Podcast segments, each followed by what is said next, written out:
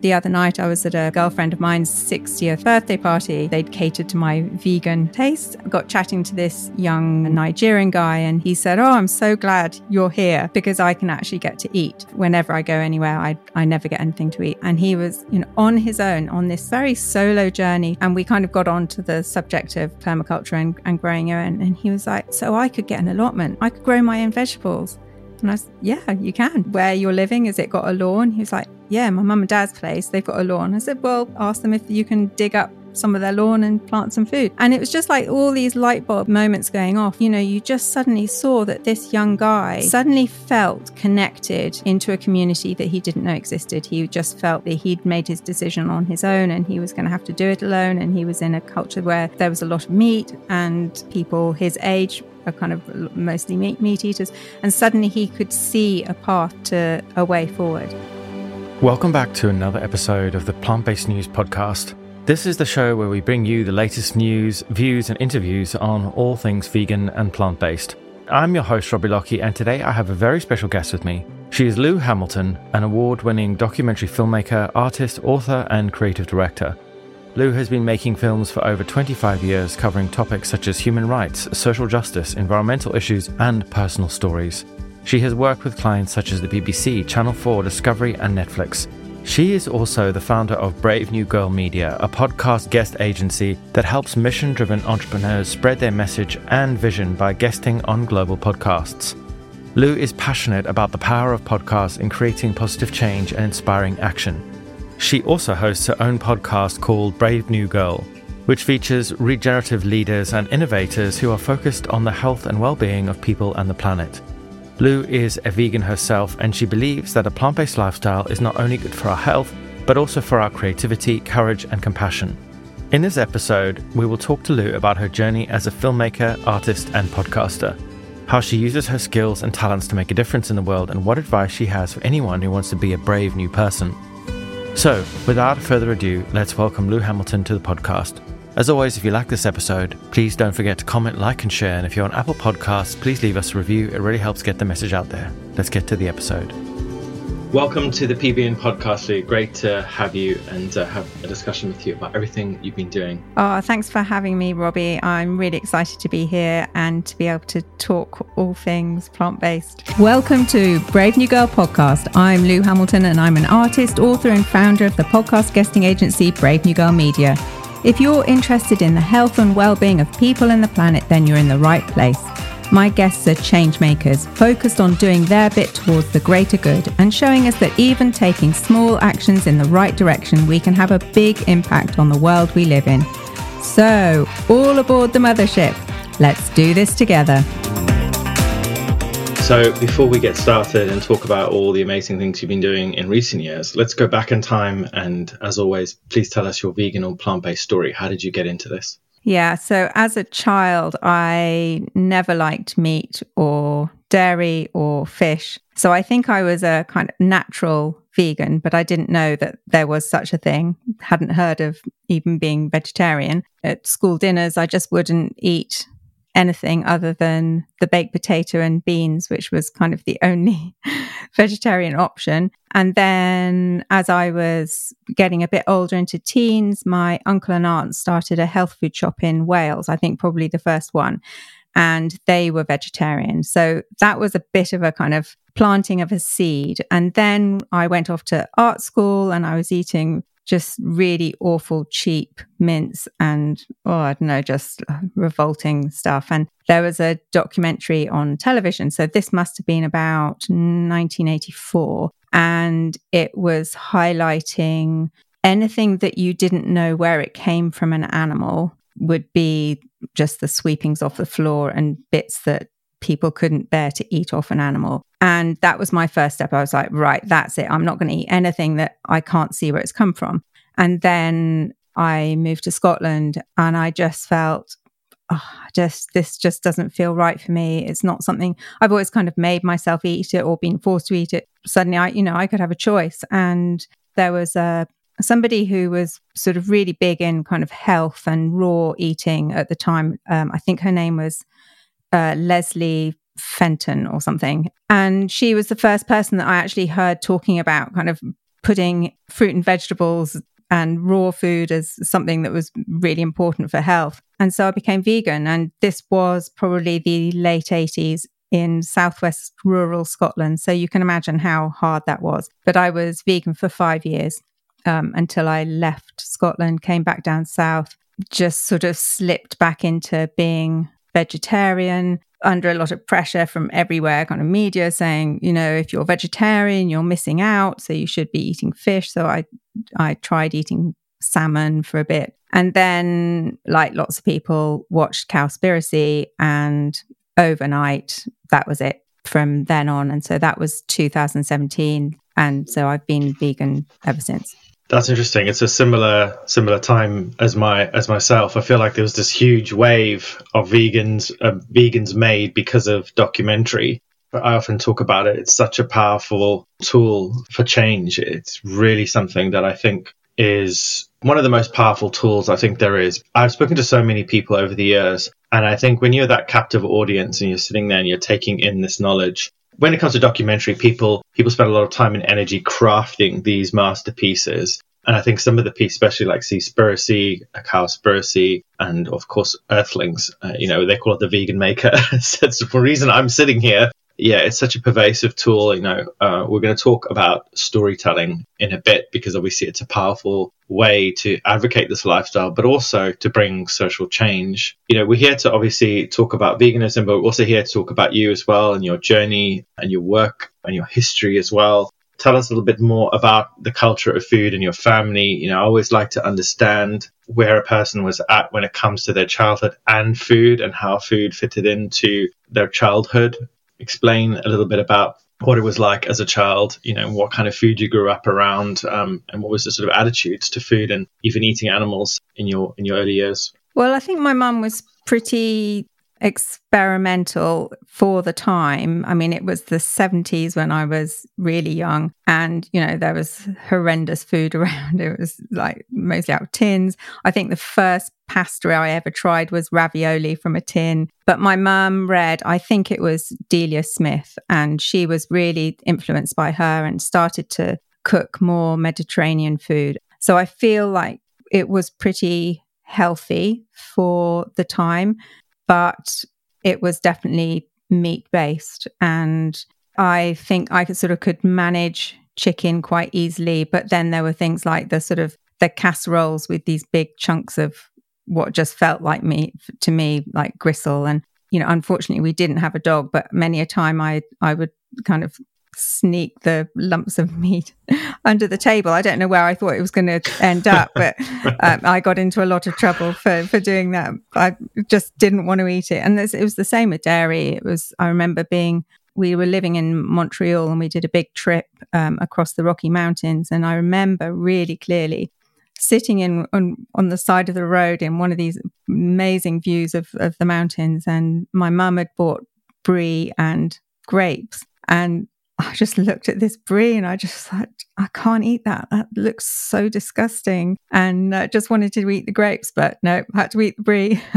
and so, yeah, I just, I think I really felt something in myself that it was just, it, it seemed really repulsive, the idea of eating meat and, and dairy. And, and I couldn't understand you know to me it was as repulsive as as eating human flesh it was just I, I, didn't understand it at all but of course, you know, that the culture was that, you know, you ate what you were given. Like as a child and the people around you, do you have any recollection at all of the attitudes to eating animals and vegetarians or even vegans? I certainly, when I grew up, didn't even know what a vegetarian was, let alone a vegan. But was there any any mention of it, you know, at all? Was there any kind of was it in your periphery at all? No, there didn't. There wasn't even the concept in in my immediate world. Um, at school, at home, you just that's what you did. You ate meat and vegetables were on the side. So the first time I heard of it was, as I say, when when my aunt and uncle started a health food shop and and they were vegetarian. But there was definitely a sort of their weird attitude to them being vegetarian. Mm. It's so interesting, isn't it? How going back 20 years, how the attitudes towards not eating animals are seen as this hippie woo woo thing that alternative people do and now it's become so mainstream and so integrated into the conversation it's really inspiring to see because I think it's a vital part of our conversation and why you know we exist as an organization and why I get up every day and talk about this subject nonstop. Some people think I'm obsessed, but I'm like, I'm obsessed with bringing change because it's so necessary. But let's talk a bit more about conversations. You have this amazing podcast, Brave New Girl. Hi, Dr. Melissa. How are you? I'm well, Lou. Good morning, and it's great to be here. Thanks for having me. You know, we've heard so much about how conventional medicine kind of separates the body into separate parts and treats individual parts kind of separately. And then, you know, gradually we're starting to understand that of course the body is one one system and actually the indigenous peoples around the world understood that. They understood that nature was a living system that was integrated amongst itself and with a species which included humans. And then when you look at humans, we're all the same system that is also integrated.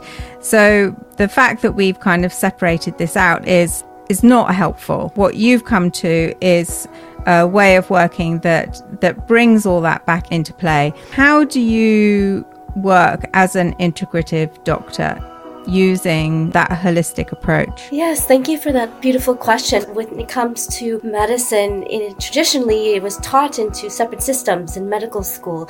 You, there's a subject for every part of the body, cardiology, and there's reproductive health. There's also, I would say, rheumatology, gastroenterology. But then when you go and look at the system, literally, if you look at the anatomy and physiology, they all talk. They all communicate. That all the cells need each other. They all depend on each other to live and survive and thrive. And you know, looking at the ecosystem, we are an exact uh, mirror to that. I love how not only integrated medicine and functional medicine incorporates all mind, body, spirit, but also with functional medicine, it goes in a deep dive not only with the mitochondria, the source of energy being the ATP, but all the biochemical systems being in a place where, at a micro level and a macro level, it is um, a source of surviving but also healing. And that is the secret sauce. Um, we often forget that we are connected, that it takes food as medicine or a certain supplement to look at the machinery in the cells to restore and to heal. And that is the open door of being able to unlock some of the mysteries in traditional medicine. I'd love to hear more about how you got the idea to start that. You know, how did you get involved in media as well? I'd love to hear because obviously not not everyone has the, the, the, skills and the tools to be able to, to create a podcast, and it requires a certain amount of knowledge of content creation. So tell us a little bit about your history with media and then obviously how you started in, in podcasting. Yeah, so I was directing documentaries for about 20 years, around the same time as I was raising my kids. And when they started, they were beginning to leave the nest when I was turning 50. It was just getting harder and harder to to make films and get them off the ground. And I, actually, I think one of the last ones that I did was one that was with you, the flash mob charity film for the Love 146.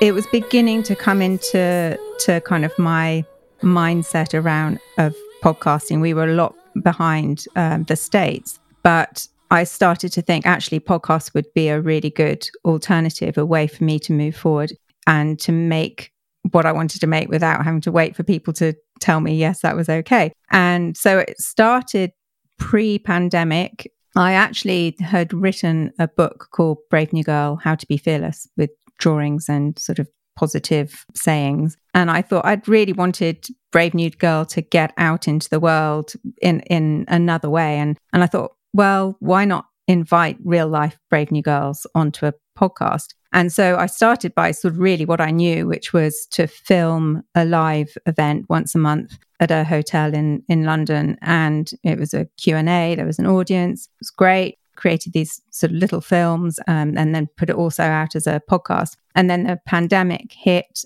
and I thought, right, okay, so this is going to force me to to learn how to use the technology so that I can record every week and then interview women all around the world. So it was, in a sense, it was a, a blessing from that point of view. And the podcast has, has evolved. It did start as interviewing women who had been up against adversity and had found courage along the way, hence the Brave New Girl. But over time, I was in, interviewing more and more women who were doing things for the planet and for people. And so the, the podcast started to evolve to supporting and championing women who were working for the benefit of people and the planet. And really, that was because I was feeling the weight of everything that was sort of happening with climate and you know listening to the news and it was also negative. negative and i just thought i have to create an antidote to this. I have to show the people who are doing good work and that it is possible for us to make a positive contribution.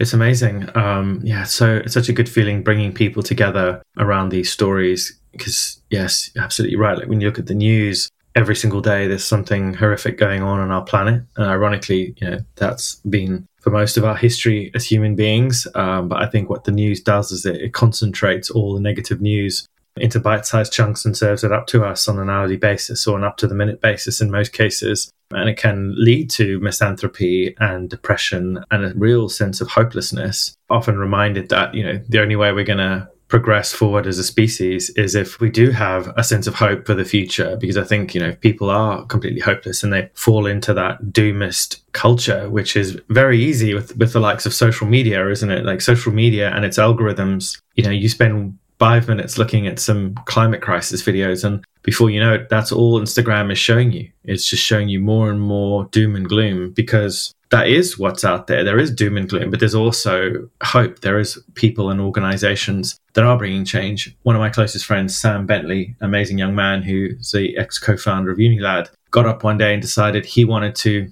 share positive news with the world. And he started just creating simple little videos about how the world of social change is ever evolving. And there are more and more people working in tech and in, the environmental protection space that are doing good things that are having positive effects. There's something that's been on this planet for billions of years that could mark the end of plastic packaging. And today, I'm going to show you what that something is. Oh, and you can eat it too.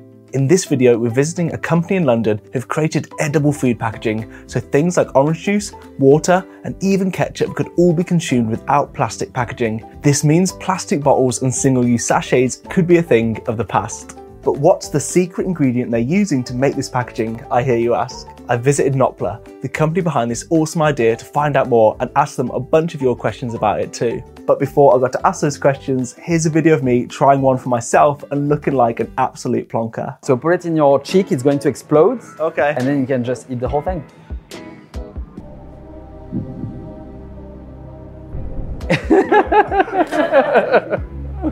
it's quite surprising, right? it took me by surprise. By the way, no one else had a problem with these. It was just me being an idiot. I like gagged on it.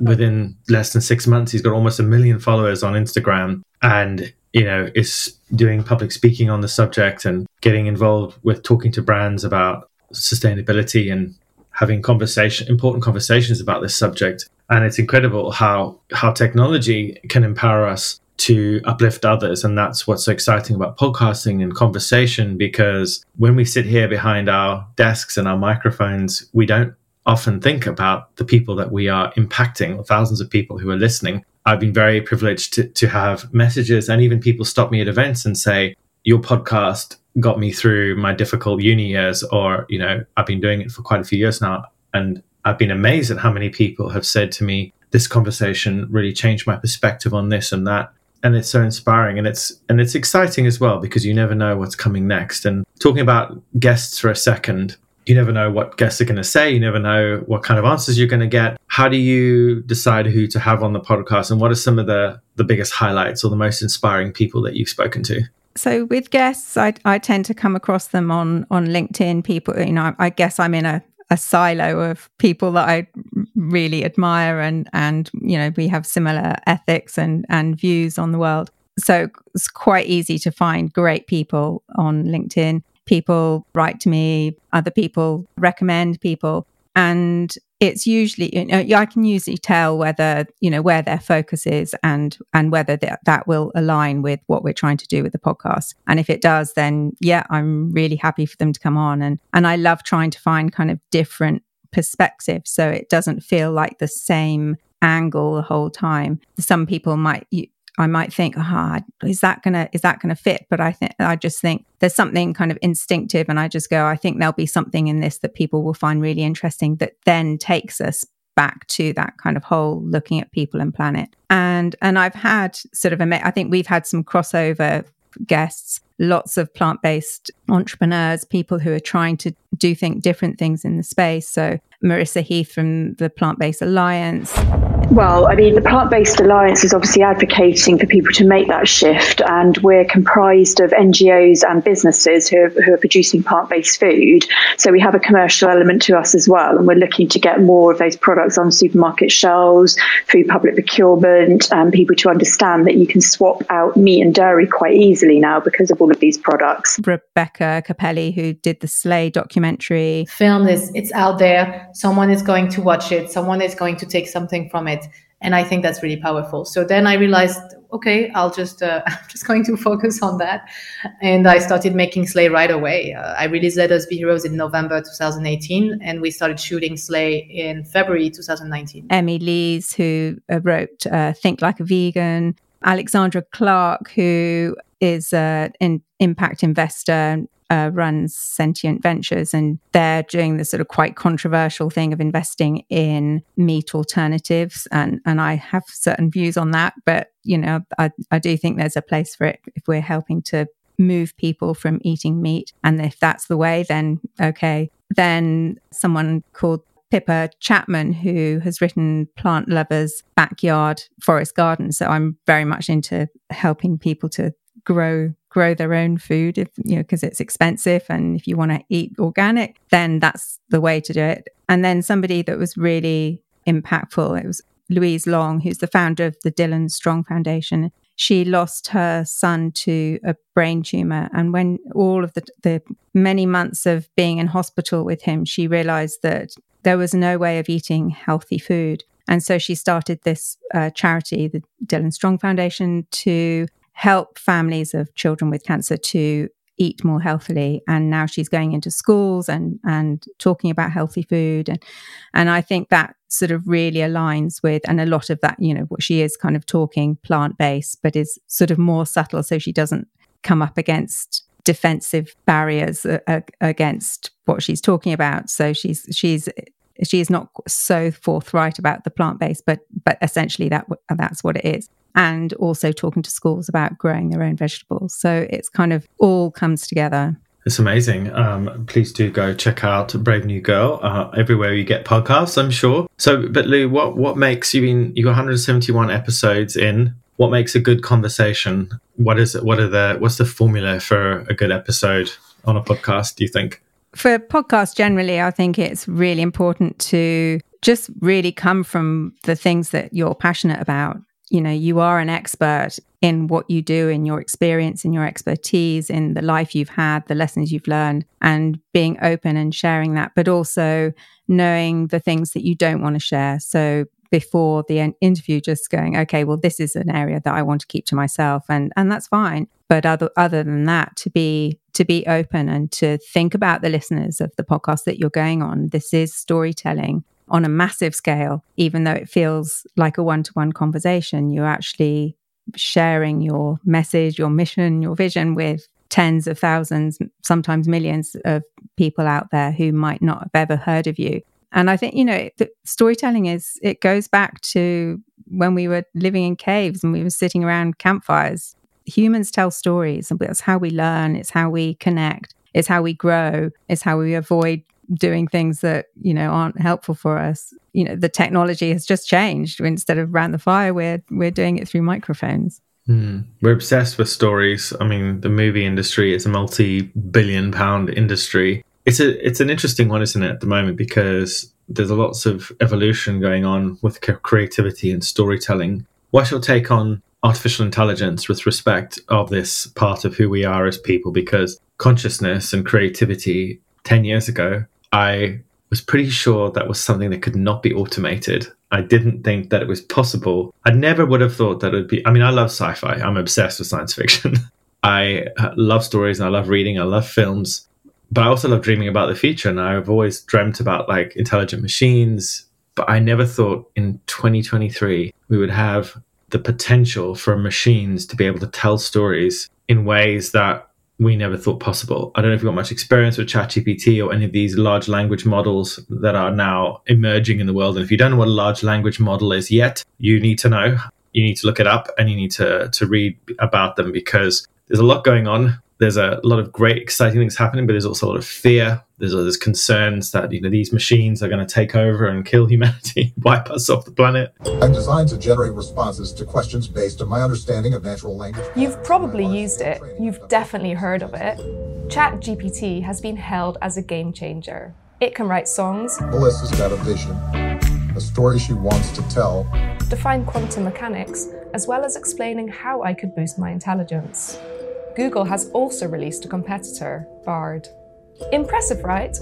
Computers seem to be rapidly outsmarting their creators. But is that really true? We have a lot of uh, very sophisticated algorithms, but basically what these algorithms are doing is getting a lot of information from the internet. So they're capable of, you know, addressing all kind of situations, all kind of questions. They're not very good in adapting they're not very good in learning something in some scenario, in some environment, and then generalize it to a different environment. And this is something that children and infants are very good at. It's our adaptability that keeps us one step ahead of AI. From birth, our brain adapts and molds itself to the environment in a very efficient way. Uh, we're very, very far away from having computers that are very adaptable, I think. Maybe we'll figure it out how that happens. But the fact that these algorithms don't have usually don't have bodies, and even if they have bodies, they're robots. The robots don't their body doesn't change. Their experiences are much less flexible. There's a lot less variability compared to children and infants that need to adapt to different body every day. the truth is, neuroscientists still don't know exactly how or why our brain is so good at adapting. And until we know better how this process works, computers are not going to come anywhere close. And luckily, ChatGPT knows the limits of its own virtual mind. It cannot replicate the full range of human intelligence. Well, what do you think about the idea of intelligent machines, potentially conscious machines that could, could work with us and work for us and, and be involved in our creativity? Um, I hadn't really thought much about it until a couple of years ago when Mo Gawdat first came on uh, Steve Bartlett's podcast, Diary of a CEO, and he'd written a book called Scary Smart. And he was saying then that we have about 10 years before the big brain, the, uh, the big AI, will be the kind of all dominant force. And that what we need to be doing is sort of programming that AI. So every touch point you have where you're putting stuff out there, think about is this what I want the big AI brain to be programming? And that's why I, am so kind of trying to do the opposite of, of all the bad news is is trying to to kind of do that thing of putting out as many voices as possible that are kind of finding solutions that do include humans, you know, because the AI could go, well, the solution to climate change is not have humans. Um, so wherever, whenever you're writing anything about any of this, make sure you you uh, include how important humans are in mm. in the whole ecosystem. It is interesting. There's there's definitely two camps, and I've, I've listened to Mo's recent interview with Stephen. If you're not listening to Stephen Bartlett's Diary of a CEO podcast, please do check it out. It's also on YouTube as well. Fantastic conversations about really important things. And Mo and Stephen had a conversation which he titled "Emergency" in the title of the interview. Mo essentially is saying that we need to stop what we're doing, that this technology needs to be stopped and reevaluated. Obviously, that's not possible. The genie is out of the bottle. These tools are out there and they're already replacing people's jobs, um, taking people's jobs. We never ever thought, as I said, I never ever in a million years. I come from a tech background and a, and a creative background. I never thought from in a million years that machines would be writing the way they write and creating the way they create. I'm able using Midjourney to create the most realistic images which you can see on my Instagram, my personal Instagram, Robbie underscore Lockie, and my artist profile. Well, I hate saying artist because because it's not art. It's synthography, which is a new word meaning synthetic photography, synthography, where you you put a prompt into Midjourney, this um, generative uh, image tool, and it can create anything for you. And you're only limited by your imagination. And the more detailed your prompt is the more realistic the image is. And it's quite it's potentially quite exciting from a storytelling and a content creation perspective because it means that people with great ideas can visualize and bring things to life much more quickly with much much smaller budgets. I had an had an idea for a campaign where i had a young woman holding a chicken standing outside a factory farm with like um not a balaclava but her face partially obscured. And she's there rescuing this this poor animal that's been suffering on a factory farm. And i wanted big bold writing underneath which said criminal. And then on the other poster there's a young woman with a black labrador standing just in the in the in the foreground of a, a burning building. And she's holding this black labrador and it says hero I had this idea for a long, long time, and this I uh, really, really clear in my mind. And I was able to, within hours, generate these images and create these pictures and these posters with a with a sort of the the, the call to action being the only difference is your perception and animal agriculture before it ends us or something like that. So it's a really exciting time, but it's also scary for a lot of people because we don't know what's going to happen next. And as Mo said, we don't know what's going to happen to this part of human society because we're involved in storytelling and content creation. And sometimes i worry that you know are these machines just going to replace us and we're just going to like hang out in the background and their machines are all going to we're going to have like digital copies of ourselves?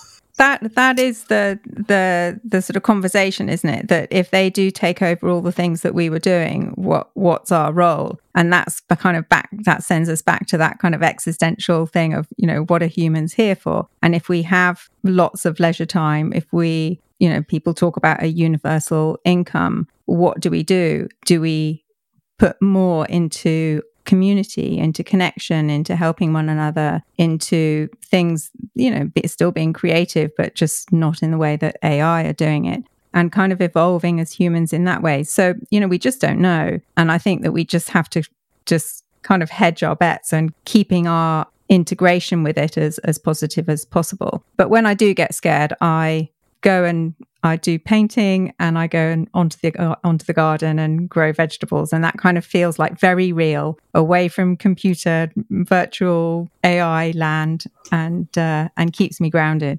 Mm, absolutely. I, I, was in a, in the garden in the allotment in London last week with uh, um, Alessandro Vitale. He is uh, Spicy Moustache on Instagram. You must check him out. An amazing gardener. And we were talking about you know having our hands in the dirt and the and the positive effect both physical emotional and mental that we get from connecting with earth. You know human beings are of the earth. We are what we eat. We are our bodies are made of the things that we consume. And actually you know our relationship with technology is an interesting one because it is of us. We've created it but i don't know how good it is for us physically emotionally, spiritually, you know, these incredible tools that allow us to communicate and connect. But at the same time, you know, one can be surrounded by millions of Instagram or TikTok friends, thousands of them, but still feel very disconnected from humankind, still feel very isolated and alone. I know many people who work in the world we do of media and content creation who, who feel it's a very lonely world where you're just on this treadmill producing content, trying to do your best. But when it comes to that, though, and you know, I think we're very similarly. We're, we we want to bring people together. We want to share those positive stories. We want to uplift people. But there are days where it all gets a bit too much, and all the bad stuff that's happening in the world. Like, how do you right yourself? Other than in you know what when you go in the garden, like what do you what do you do? How do you separate your mind? How do you stop touching your phone or going on social media? Like, what's your kind of self care process to get away from the the constant what feels like a hamster wheel of media? Well, like most people, I I have increasing have my distractibility has increased over the years with my uh, with the use of my phone, and I do try to put that to one side when I go into the garden or when I'm painting. I don't even think about the phone, so I try and do those things that the way you go into a real sense of flow and and everything else is kind of just goes into the background and I think that was one of the things that came to me through the podcast was I was starting to interview people who were doing regenerative agriculture or agroforestry. And then the word permaculture started sort of coming into my consciousness. And and so I started a, a course in uh, permaculture design and then was transferring all of that knowledge into my allotment and and thinking in a completely different way. So thinking about kind of regenerating my soil and creating soil from scratch and and not kind of depleting it of all its nutrients. And and that sort of goes back to sort of being plant based and and thinking I want to eat good vegetables fruit and vegetables and and the best you can you can get is the one that you grow yourself. And so you know i do i really feel like you know what you talked about sort of having your hands in the dirt it it, it really does take you away from this kind of this world of that feels very sort of kind of imagine you're kind of in this imaginary world when you're online. When it comes to attention that's an interesting point about like you don't even think about your phone when it comes to your painting. We often talk about being in flow and what that feels like.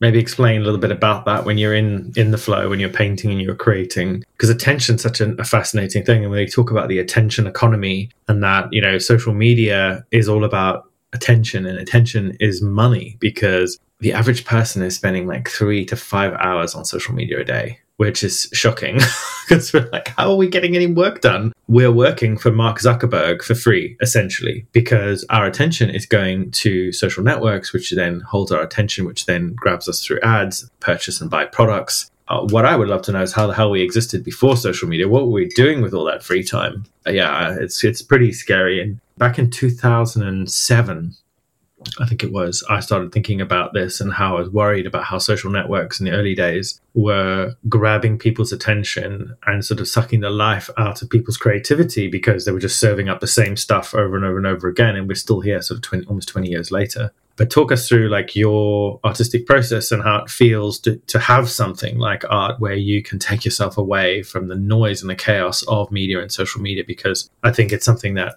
we all should be doing, really. I, I think it's getting harder and harder to do. I used to be able to get lost in a book really easily and and could spend hours reading. But now you know i'll read a few sentences and i'll think oh that's interesting. I'll go and find more about that on online. And so i'm jumping back and forwards uh, you know from my book to my phone. And then it takes ages to get back into what you're reading and it just feels very surface and i, I just don't get lost in the way that i i did. But with with painting it's a very different experience. You know, it's kind of messy. There's a process in setting it all up.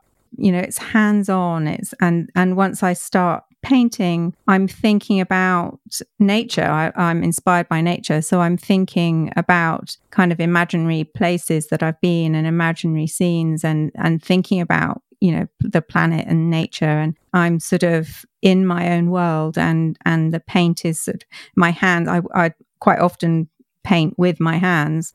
You know, when I do big paintings, I, I work on the floor um, and I'm moving around and it's very physical and kind of almost sculptural. Uh, and I'm totally absorbed. And, you know, I have no, I'm not torn away at, at all to, to my phone. You know, that, that idea of flow is something that, you know, we are at our best as humans when we are in flow. And so, and it's really important. You know, it might be cooking or gardening or cycling or, you know, it doesn't, it doesn't have to be some kind of creative pursuit. It's so important to find that thing that will just completely absorb us and take us. It's like in a meditation in a way.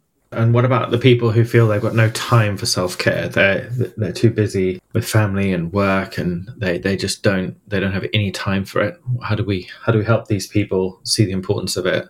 Well, when I was raising my children, you know, and they get up early, and then you're kind of straight into the day. I decided to get up an hour or so. Well, I didn't even get up. I would start doing writing or journaling or whatever the thing was, writing my books before the world wakes up and and having that precious time obviously i can't paint then but you know having that precious time in bed in the dark working on, on my book or journaling or whatever it feels like you've had your time your way of getting into the zone especially if you're journaling that's a great way to get into flow. And that's kind of sacrosanct you know nothing you know over the 20 years that my kids were growing up things happened after my special time in the morning that's when everyone would wake up and get and the world would start and the emails would start flowing in again but carving out that time for yourself is i, I think it's essential yeah, uh, what are you telling us? Telling us we all need to become early birds?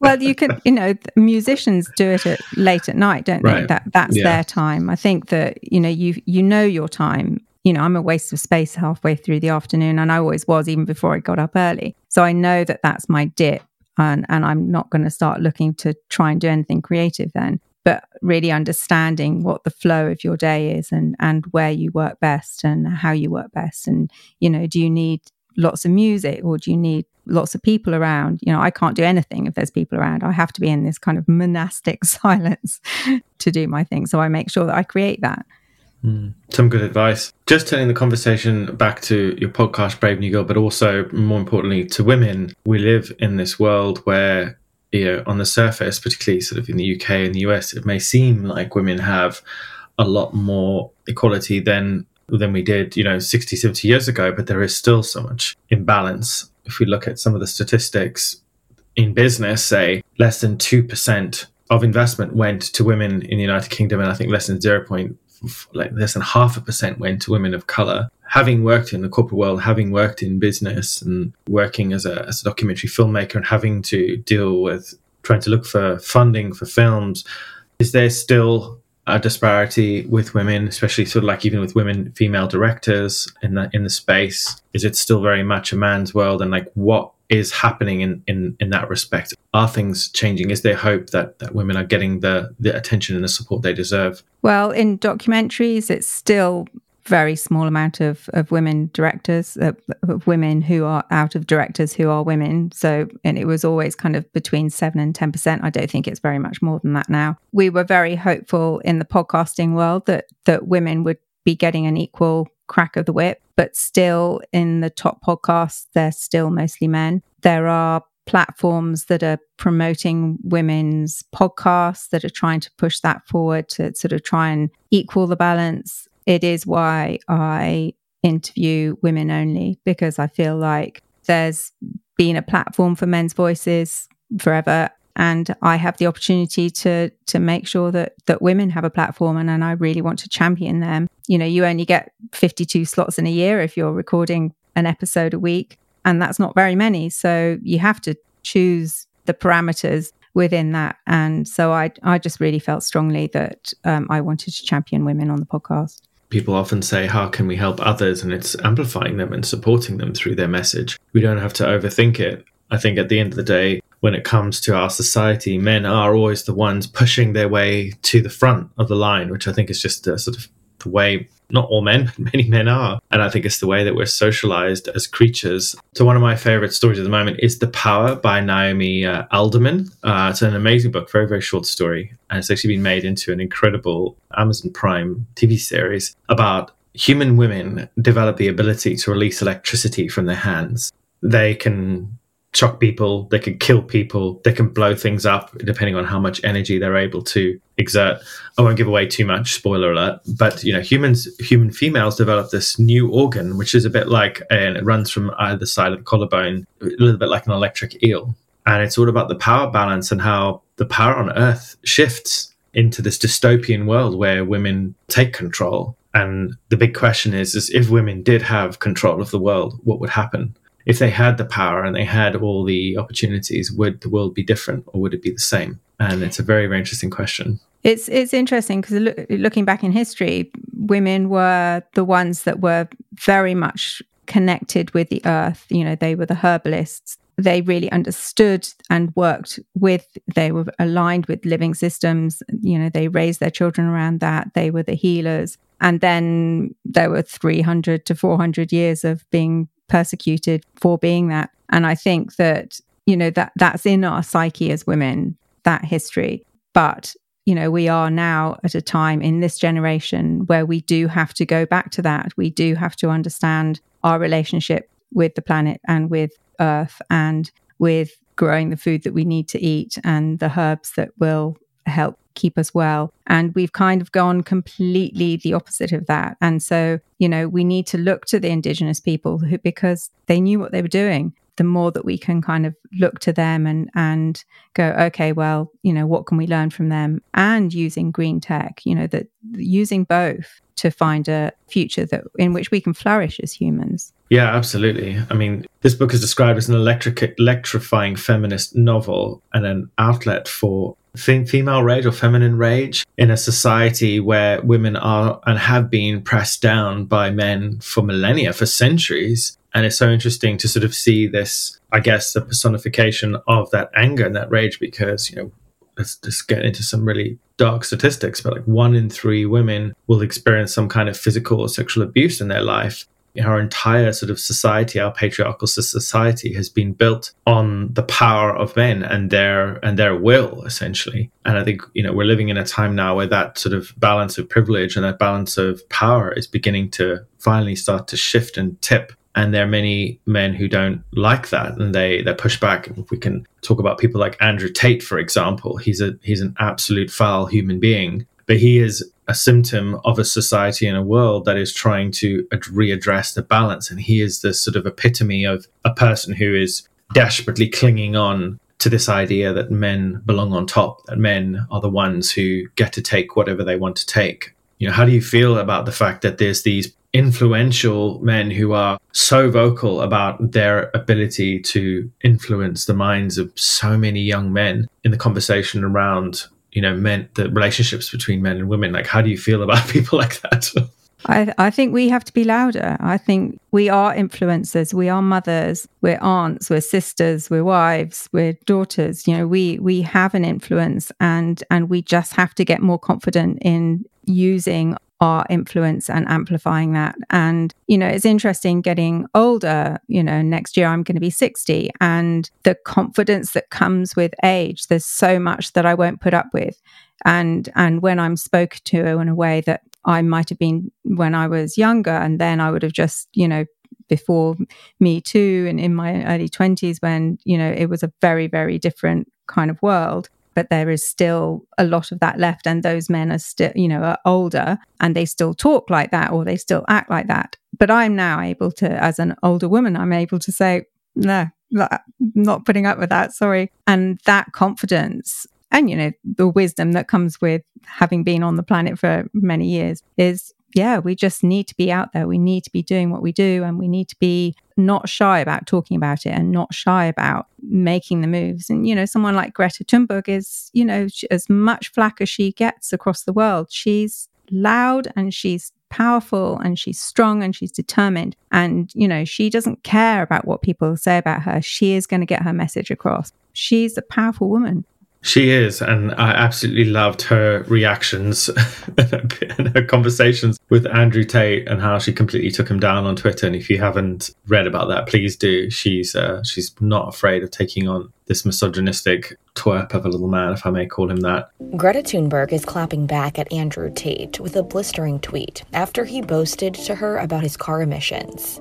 Andrew sparked their Twitter feud the day prior when he shared a photo of himself filling up his luxury car with gas and wrote, Hello at Greta Thunberg. I have 33 cars. My Bugatti has a W16 8L quad turbo.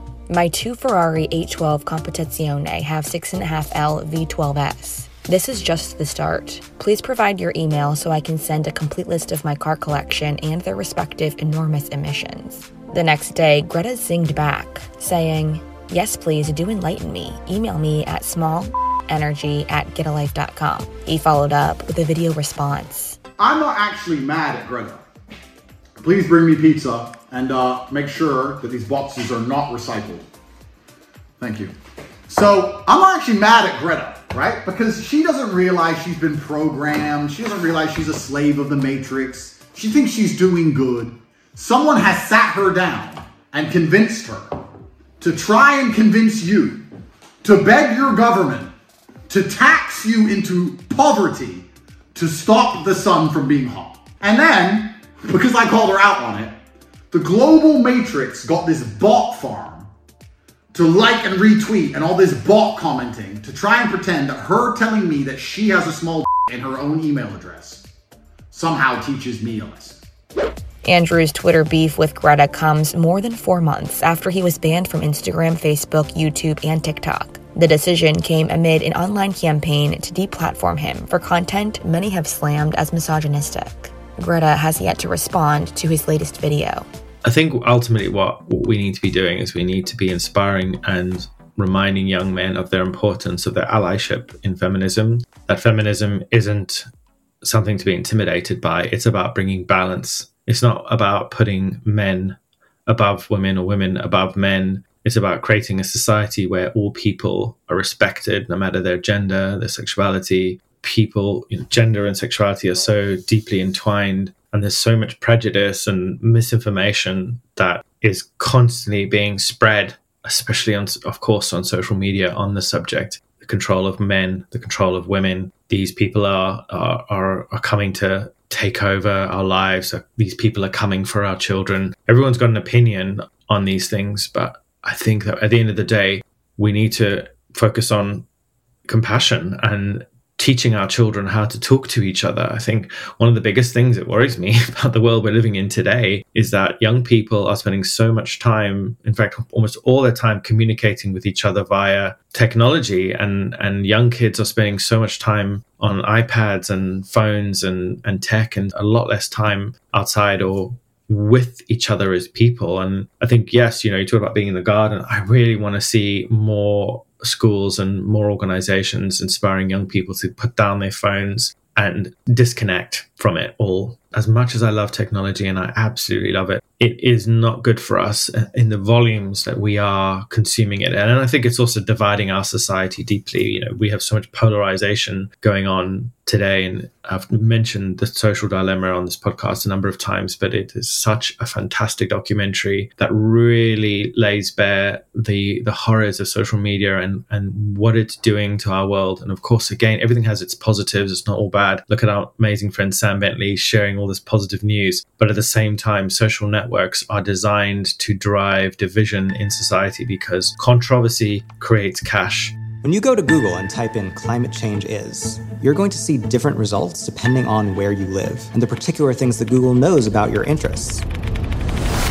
That's not by accident, that's a design technique.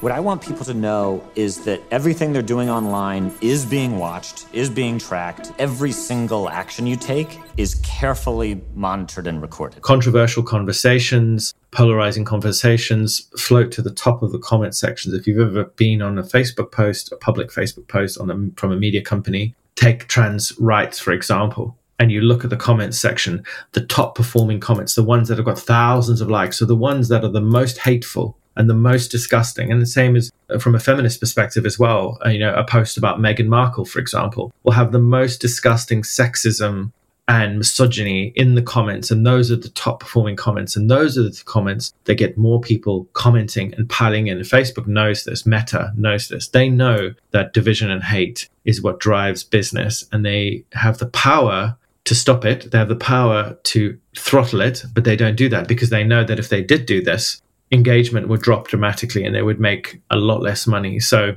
we are up against some pretty big monsters.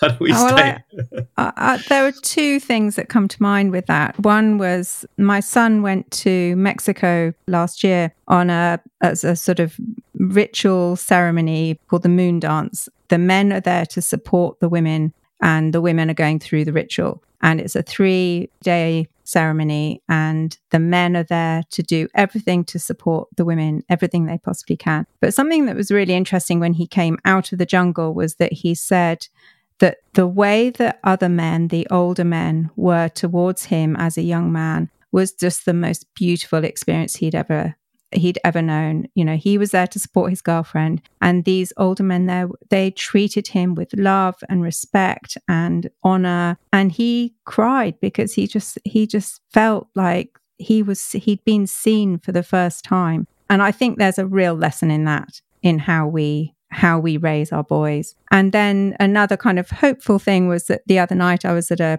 girlfriend of mine's 60th birthday party. You know, they'd catered to my vegan taste and got chatting to this young uh, Nigerian guy and he he said, "Oh, I'm so glad you're here because I can actually get to eat." And I thought, how do you mean? He said, well, I'm vegan. Whenever I go anywhere, I, I never get anything to eat. And we got talking and how he got into it. And he'd obviously, he'd watched Cowspiracy and, and he was, you know, on his own on this very solo journey trying to find out about being vegan and you know what to eat and where to get the the kind of food and the nutrition and everything. And we kind of got on to the subject of permaculture and, and growing your own. And he was like, "So I could get an allotment.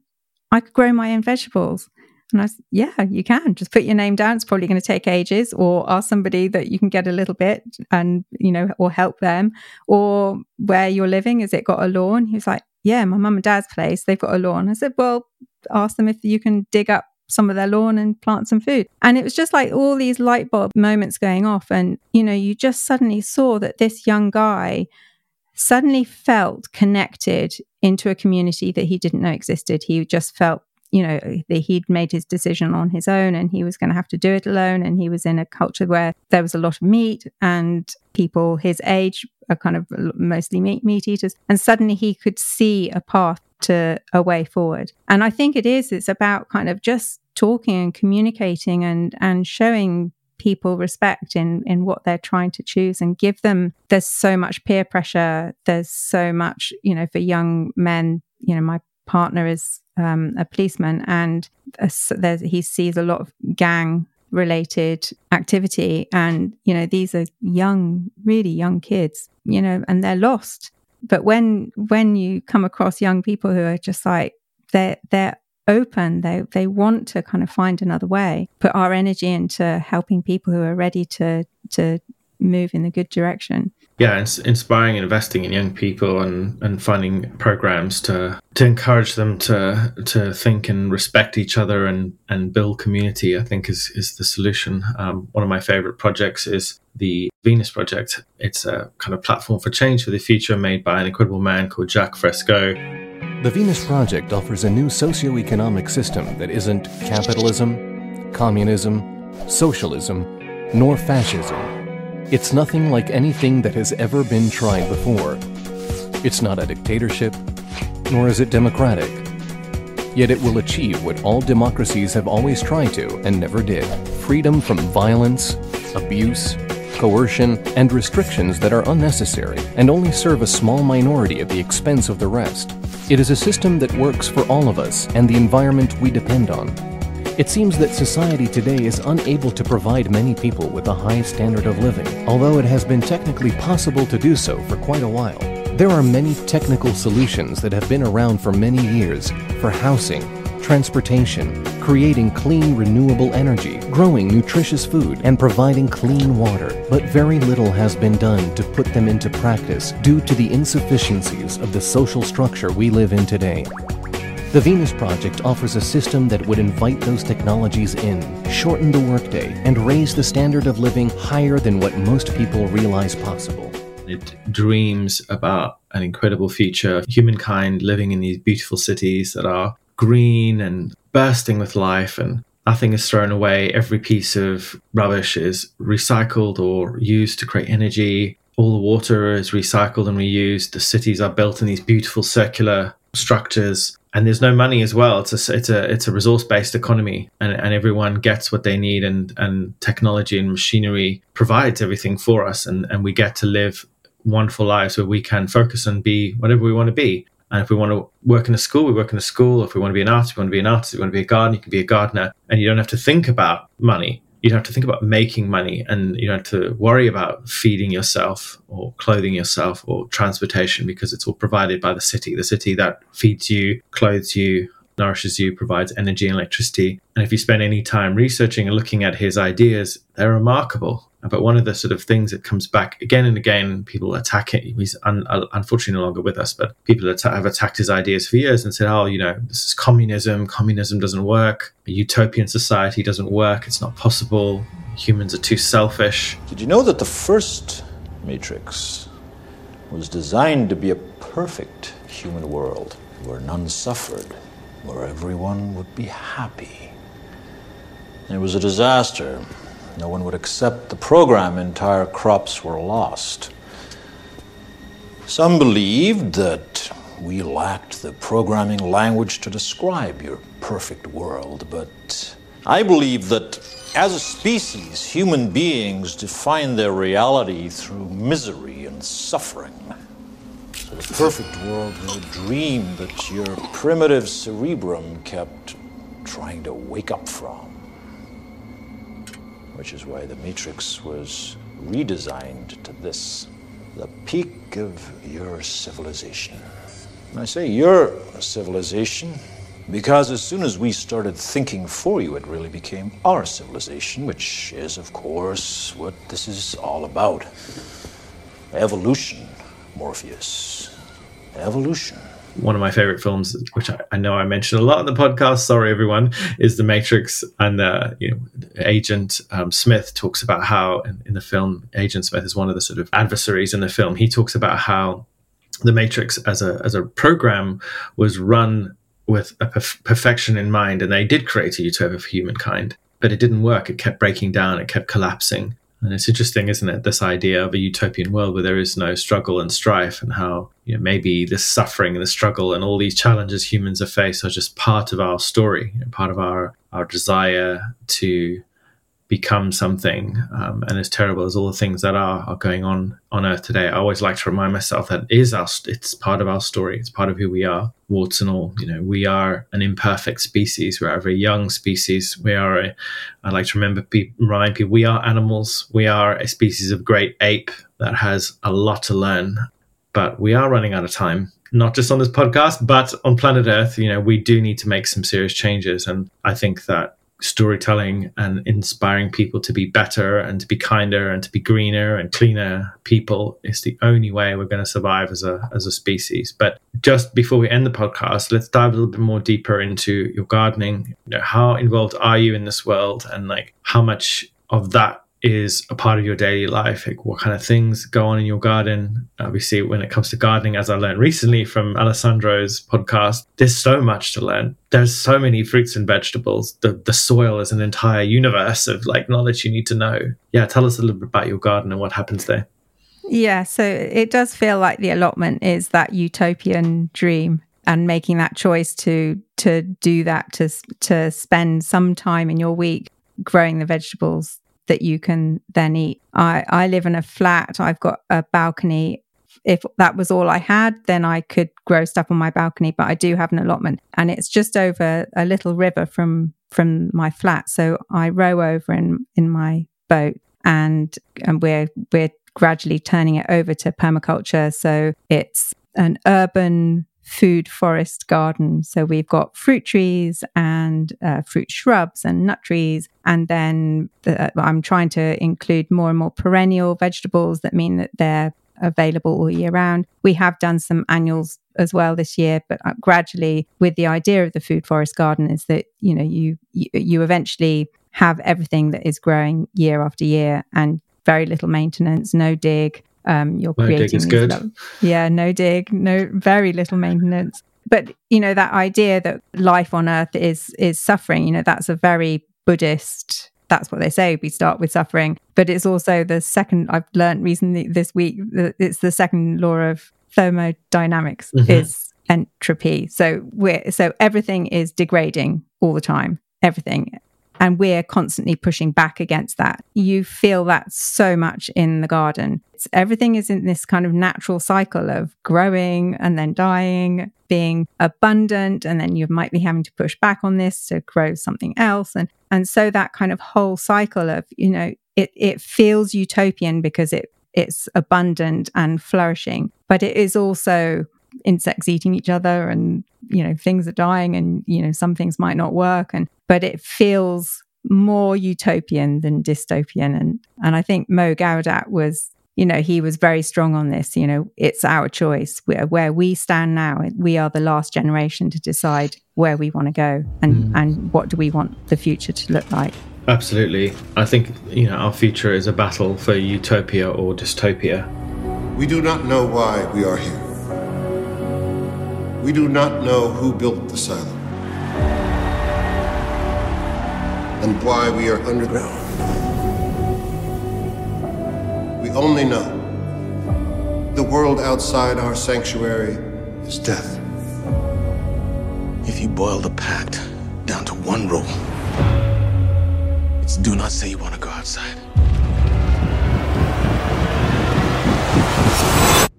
Or you will Another great show that I'm loving at the moment is Silo on Amazon Prime. It is a story of a future where humans are subterranean and there's 10,000 people living underground in this silo. They don't know how they got there and they don't know why they're there. There's no record of the future, of the past, any bit of it. And so people are trapped in this silo where the outside world is scorched and burned.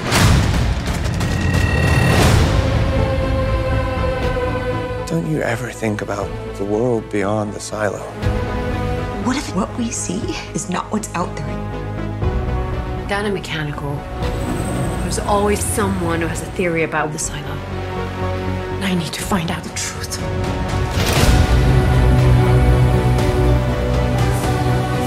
I found something that might hold the answers to a lot of questions. You have to stay quiet. Keep your head down.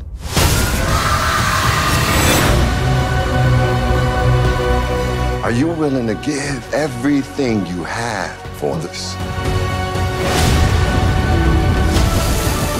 The clock is running. There isn't much time left. This is a threat to order in the silo. I don't care about order. What about finding out the truth?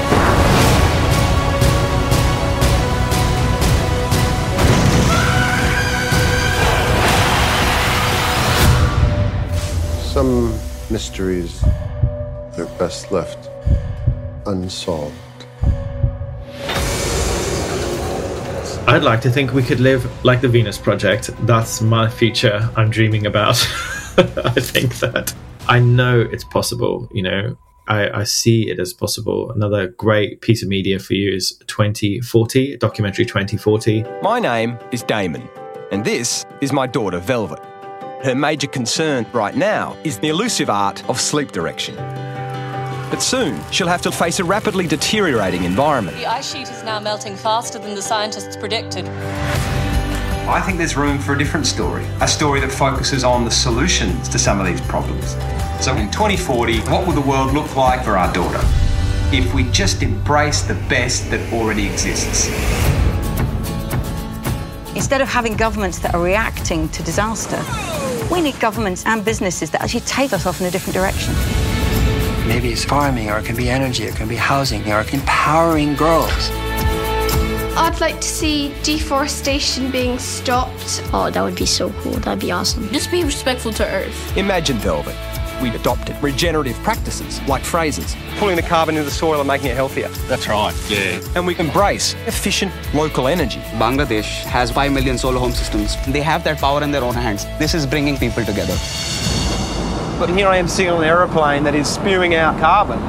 You can't help but be a hypocrite because our entire system is built on fossil fuels. What were you guys thinking? Well, sometimes we weren't. It is a beautiful film made by a wonderful young filmmaker who is a bit of a love letter to his daughter about what would the world look like if we applied all the technology that we have today to save our future? What if all the political will and all the people in power sat down and said, like they did with the COVID pandemic, and said, this is a problem, we need to sort it out? And everyone got their heads together. And how would things change if we if we made all the right decisions from now? And it's beautiful future.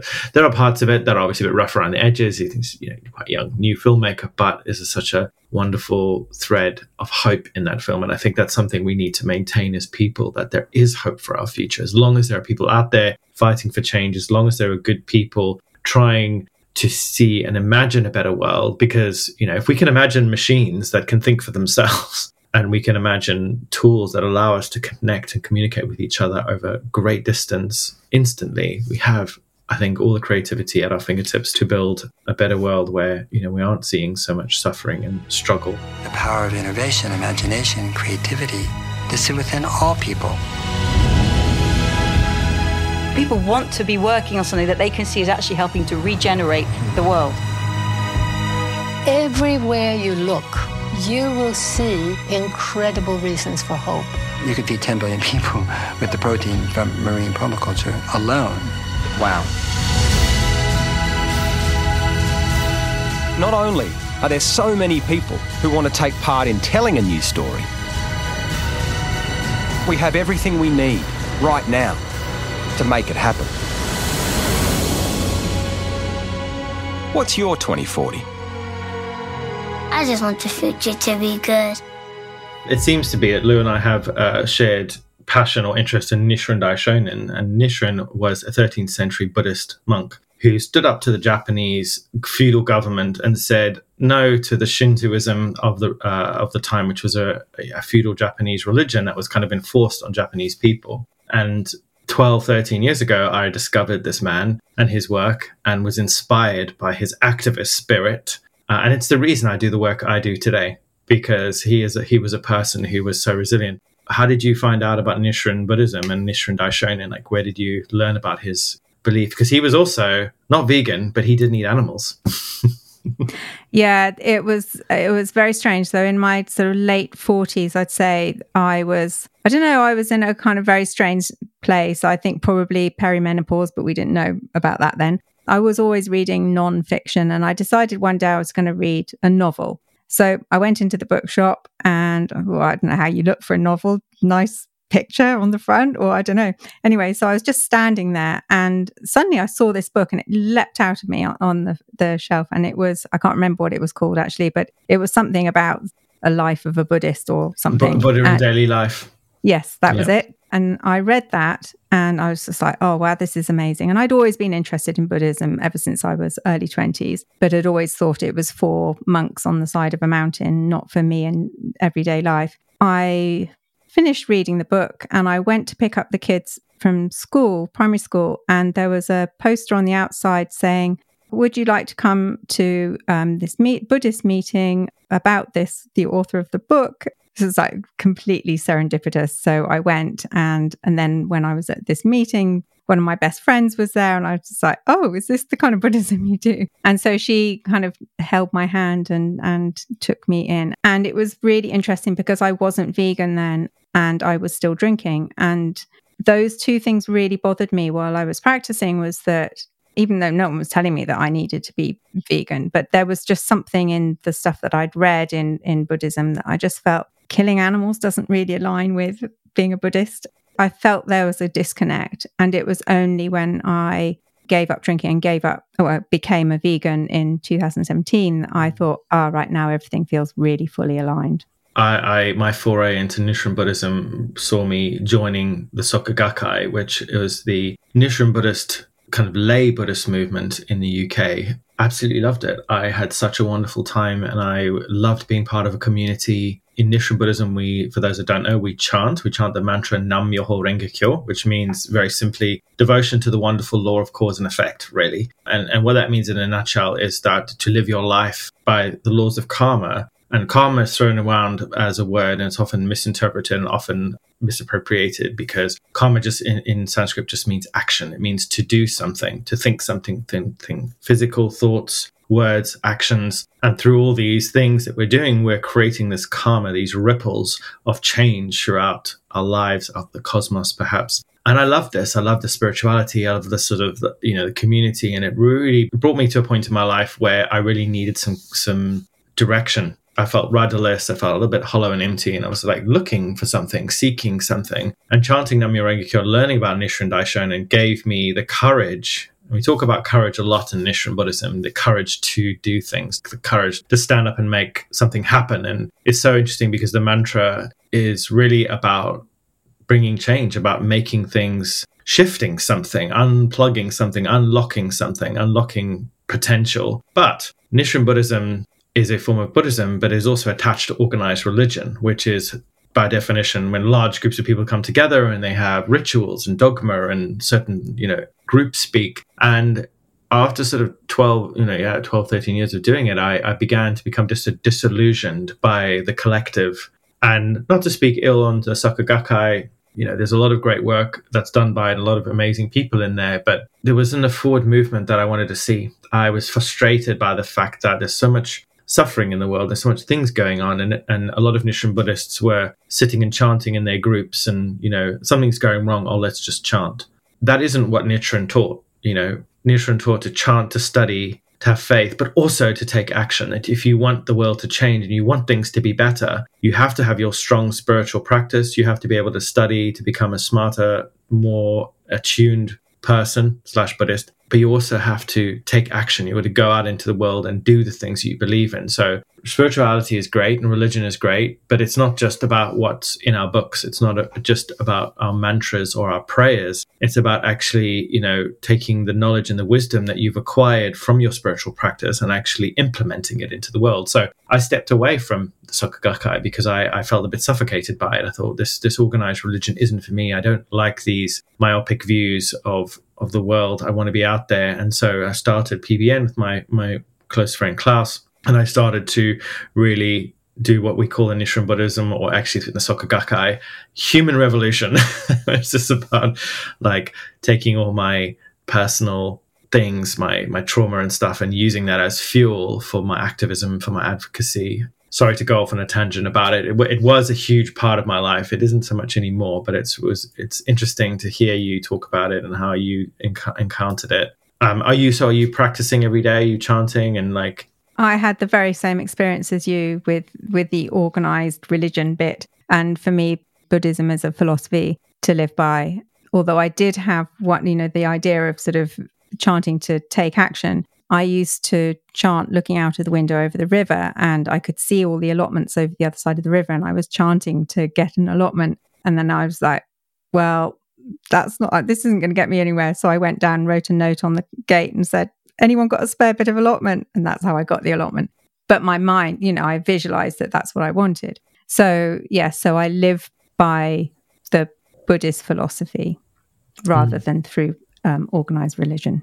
Great. Well, this is what we all need. We need something to believe in because I think that gives us that North Star to head towards. And I think to me, that's the core of spirituality. And religion is very structured. It can be very, become very crystallized and disconnected from who we are, what we mean to be as people, can focus very heavily on the airs and graces of our culture that, you know, we put on this air of calmness and zen like qualities but then at home you know we're having meltdowns and having all these like existential crises which are not shown on the other on the outside. And to me that isn't what spirituality is about. Spirituality is is about existing within your chaos within your trauma but having a tool to help you move through it you know and pass through it. And to me Nichiren Buddhism which is the Buddha Buddhism of daily life which is what he, what we call it it's designed to be something that you can do anywhere, whoever you are. You don't need a priest, you don't need a temple,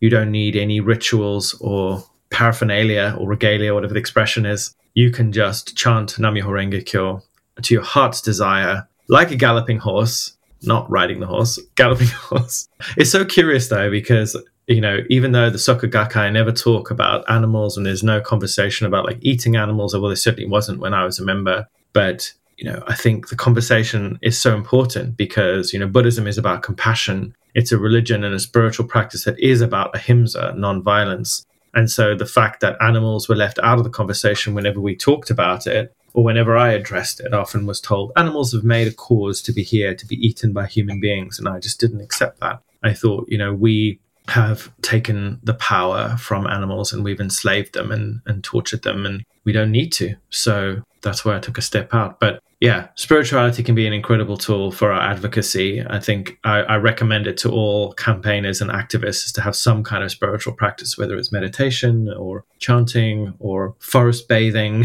whatever you want to do. If you're doing tough work that involves something that's exhausting and tiring, you, you've got to have a space for yourself to disconnect and chanting Nam-myoho Renge Kyo, um, which may seem a little woo-woo to some people, is uh, an incredibly powerful and empowering practice, that's for sure. And it's interesting that we both have taken our our personal human revolutions onto the mic, creating a platform to help others. Yeah, exactly. Here, here. Uh, one one final anecdote of that, which which I absolutely love, which is on the subject of courage and the point of encouragement courage exists within encouragement. When we give others encouragement, courage is within that word but it's within the intention of that. when we support others and we uplift them, we give them the courage to bring change in their lives. It's even just one sentence from a total stranger can completely change a person's life, a smile, a hug. And this is why it's so important to to be aware of these things and i think through a spiritual practice and self-reflection and it's nice to talk about this stuff with someone again because it's been a while since i've talked about nichiren buddhism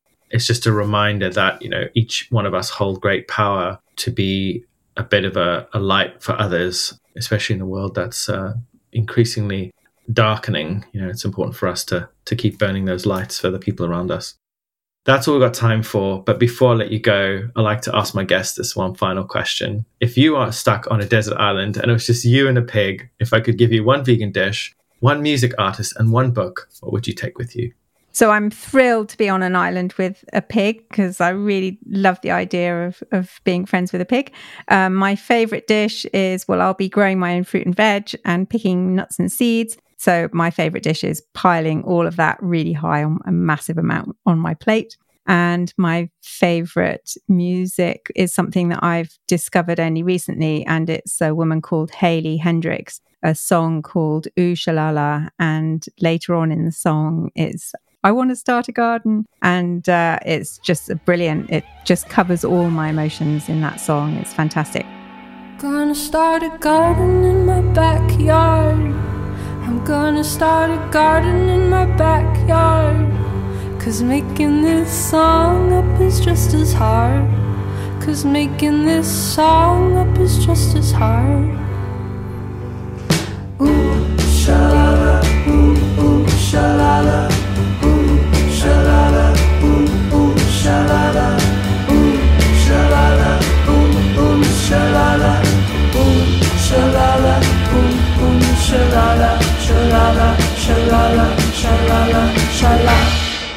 And my book is the writings of Nichiren Daishonin because in life, I in my kind of daily busy life, I'm never going to get to the grips with it. But on a desert island, I might actually have time to to read it properly, digest it, try to understand it, and to implement it.